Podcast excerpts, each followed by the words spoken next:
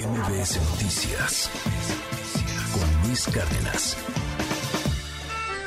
En esta ciudad europea, una gran parte de sus 506 mil habitantes están obsesionados con la cocaína. Es tanto el consumo que el propio gobierno ha reconocido un extraño problema. Hasta las palomas consumen cocaína. Y es que una tradición de la ciudad son las carreras de palomas, y los criadores, para ganar, alimentan con polvo blanco a las aves para que avancen a mayor velocidad.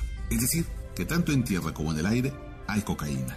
Y en el agua también, un estudio del Observatorio Europeo de las Drogas y las Toxicomanías halló que entre las 45 ciudades más importantes del viejo continente, esta de la que les hablo tiene la mayor concentración de cocaína en el agua del drenaje, más del doble que Ámsterdam y cuatro veces más que en Berlín. Con esos antecedentes sería lógico que alguien pensara que esta ciudad europea se localiza en un país pobre o violento, o con altos índices de corrupción, pero no es así. Esa ciudad es Antwerp o Amberes y se ubica al norte de la muy desarrollada nación de Bélgica. Hay muchas razones por las cuales Amberes se ha vuelto la capital europea de la cocaína, pero acaso la más importante es que se encuentra a la orilla del Mar del Norte y su potente economía, que mueve galerías de arte, cervecerías artesanales y modernos edificios, depende de un enorme puerto que recibe, desde diamantes hasta cocaína. Tan grande es el puerto que los expertos en tráfico de narcóticos calculan que solo se decomisa el 2% de la droga que llega en contenedores. En 2021, por ejemplo, eso se tradujo en poco más de 240 toneladas de cocaína incautadas por la policía de Amberes. Dicho de otro modo, la ciudad porteña de Amberes está asentada sobre un negocio de drogas que, según la propia Unión Europea, vale unos 60 mil millones de euros cada año. Y por supuesto, los cárteles mexicanos no se iban a quedar mirando de lejos semejante bolsa de dinero. Detrás de la vida bohemia de Amberes, sus cafeterías de autor y sus anchos carriles para bicicletas, la ciudad esconde una violencia inusual en Europa. Hay un crecimiento sostenido de homicidios, amenazas de muerte contra autoridades locales, extorsiones, balaceras y también periodistas asesinados por asomarse a los rincones del narcotráfico en uno de los países más desarrollados del mundo.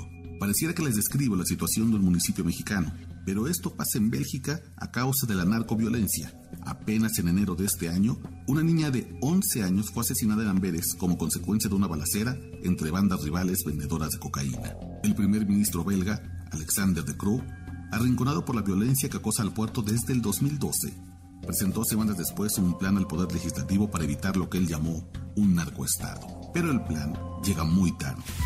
Según Banda Felbach Brown, directora de la iniciativa sobre actores armados no gubernamentales, desde el 2020, el cártel de Sinaloa y el cártel Jalisco Nueva Generación ya se habían establecido en Bélgica, pero también en Serbia, Albania, Turquía, Eslovaquia y más países.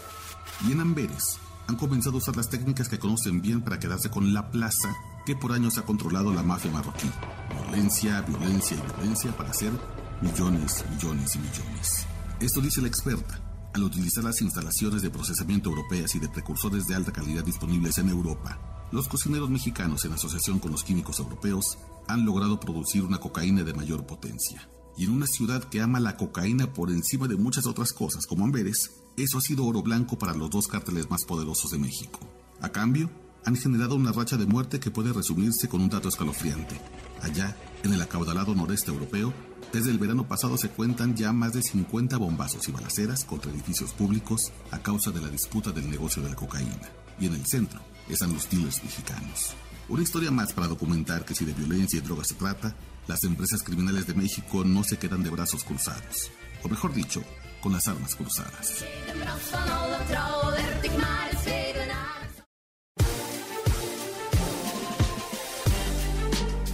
Querido Oscar Valderas, te saludo con mucho gusto. ¿Cómo estás? Buen día. El gusto saludarte, buen día.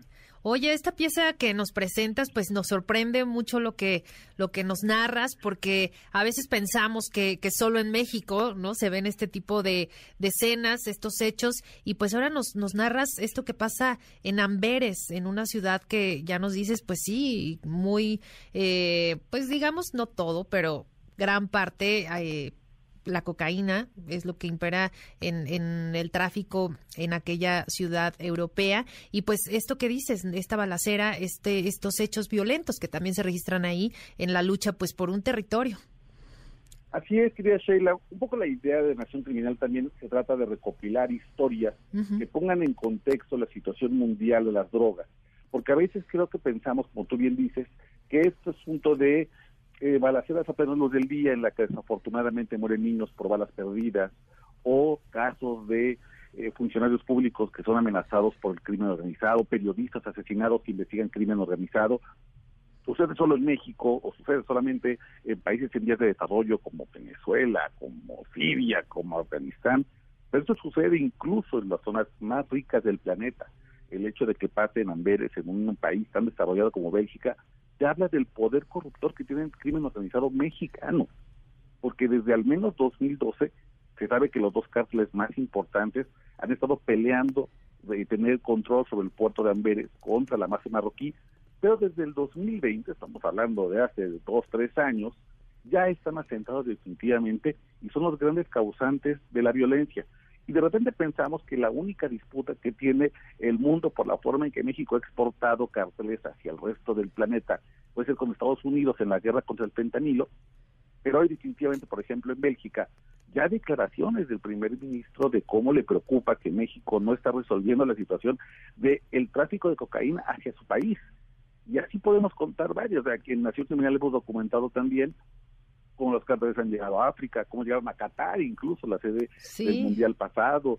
Y bueno, es, digamos, ponerle más contexto a la importancia de que el crimen organizado se vea desde una perspectiva transnacional, porque de otro modo, si seguimos pensando que ese es un problema de fronteras, pues no vamos a resolver nada.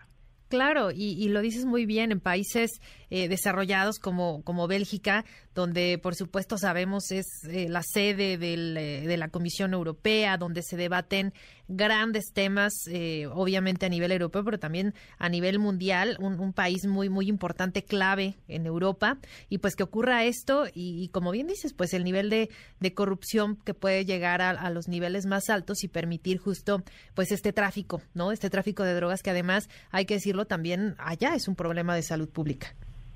Sí, es un problema gravísimo. El, dato es curioso, pero me parece que habla de una sociedad completamente ya dominada por la cocaína, hasta las palomas. Sí, no, bueno, lo de reconocido por el propio gobierno, imagínate.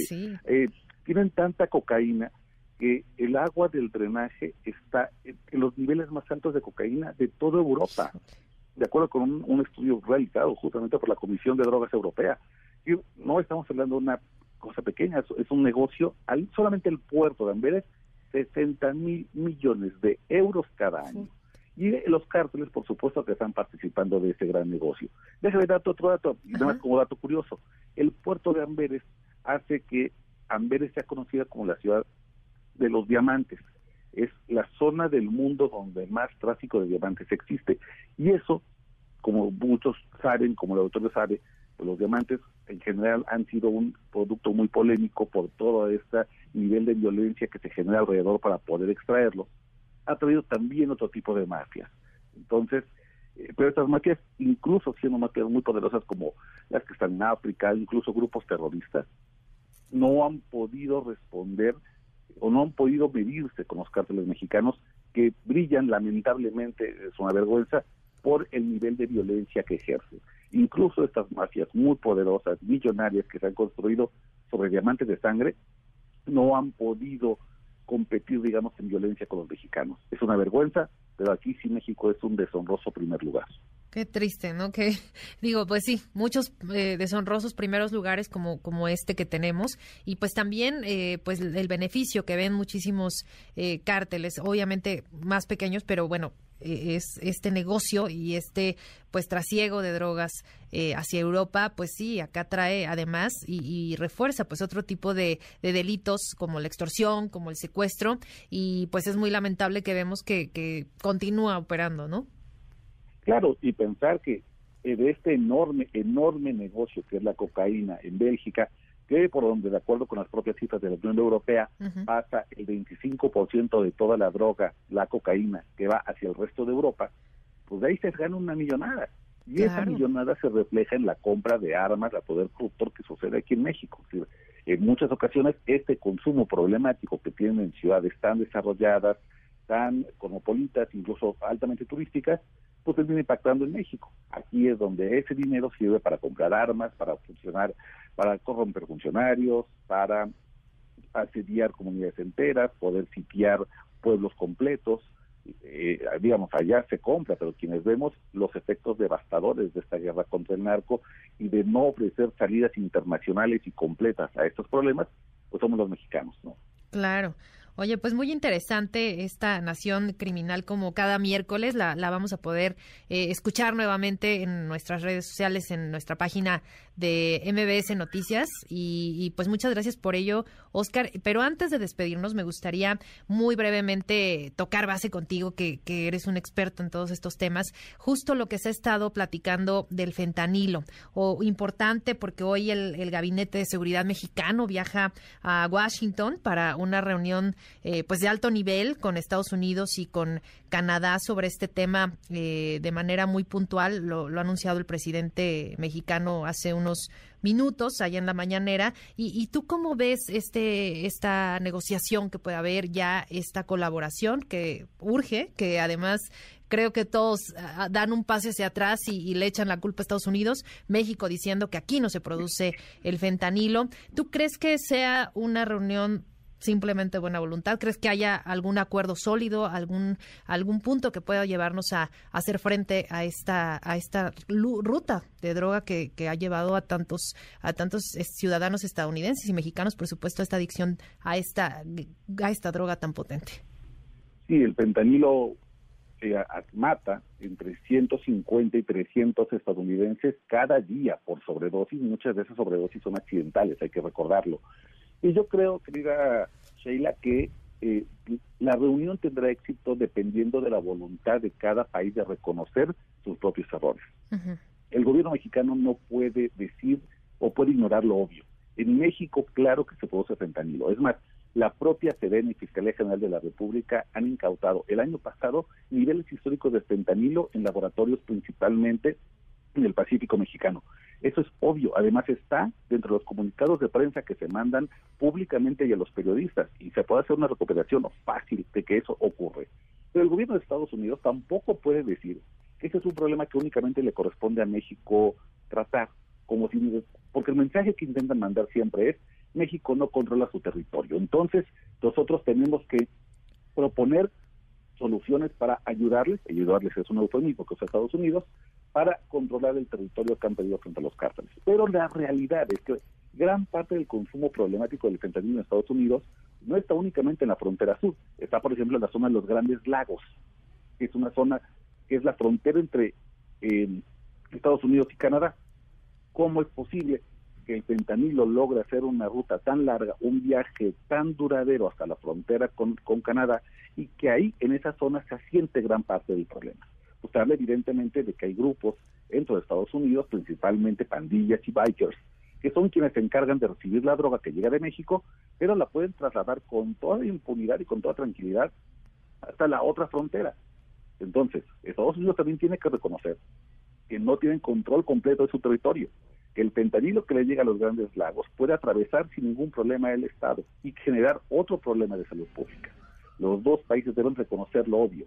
Uno, que sí hay fentanilo y que México sí ha perdido el control del territorio, y dos, que sí se, que sí se consumen niveles alarmantes el fentanilo en Estados Unidos, como en ninguna otra parte del mundo, y esto deben explicarlo, y que también han perdido parte de su territorio. Si no se hacen esas dos concesiones, pues la reunión de hoy y de mañana será únicamente anecdótica. Así es. Pues vamos a estar muy atentos a lo que ocurra y por lo pronto te agradezco enormemente, querido Oscar Valderas. Muy buen día, muchas gracias. Bueno, un abrazo. Un abrazo. MBS Noticias. Cárdenas.